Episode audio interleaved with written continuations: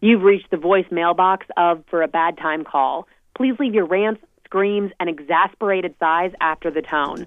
Feel free to shout, yell, and use direct address. And remember, hydrate afterwards. I just have to say, I'm so ready for this narrative to change. I love birds. I love feeding birds. I like creating my backyard as like this natural habitat. And I have this particular bird feed store that I go to that has like everything that you could possibly want as a birder.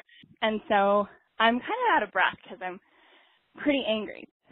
This guy comes up to me and we start having a conversation and I notice he's backing me into a corner. And so I do subtle little things that I've of course learned how to do, as a lot of women do, to kind of counter his moves.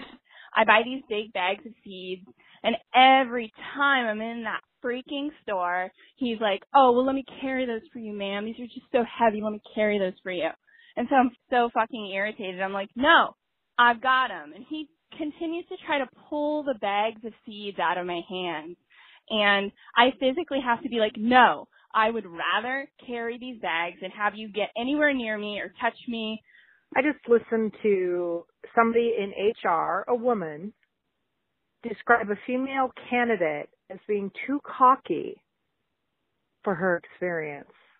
Yet, the male candidate was just as bad, but not not criticized for it. The fact of the matter is, I'm actually very strong. I I do powerlifting at the gym. I do a lot of weight training. So carrying a 20 pound bag of seed is not a fucking problem for me.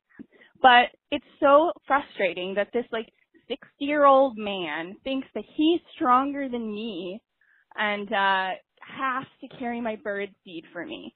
Once I told him that I was an actor, he said, I'm an actor too, and then decided to give me his best Heath Ledger as the Joker impression by trying to grab my face, do whatever that stupid scar thing is. And to get away, I said no, he didn't listen, of course. And then I wriggled away from him and just instinctively said, uh-uh, I'm not in method acting. Which is hilarious. And she was described as sweet, but really not what they were looking for. I just am done. I'm just done. Like, I already feel weird enough buying all this bird seed. Can I just like take it to my trunk of my car in peace without any comments about how weak I am and how I couldn't possibly take these bags out to my car on my own. It's just super annoying. All I want to do is fill up my bird feeders, see some chickadees. I took a vacation day to just kind of have a self-care day. And now I got to deal with this negativity. Because the way I'm dealing with this is to celebrate my silly one-liner and not focus on the fact that even though it wasn't the worst thing that could have happened, some man tried to grab my face. and I don't know what to do other than laugh about that. I don't know how to be mad. What is wrong with people? How can they not question themselves? I don't understand. I'm just so, I don't understand why people cannot ask themselves the question, am I being fair? Anyway, I strangely don't feel better. We can't promise you'll feel better, but we'd love to hear from you all the same.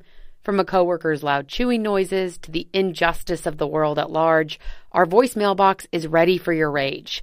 If you want to hear more, check out our interview with Lauren Ober on The Big Listen, or hit our website for more angry content for a badtimecall.com. And of course, give us a call with your anger. 669 bad time. That's 669 223 8463. 669 Bad Time.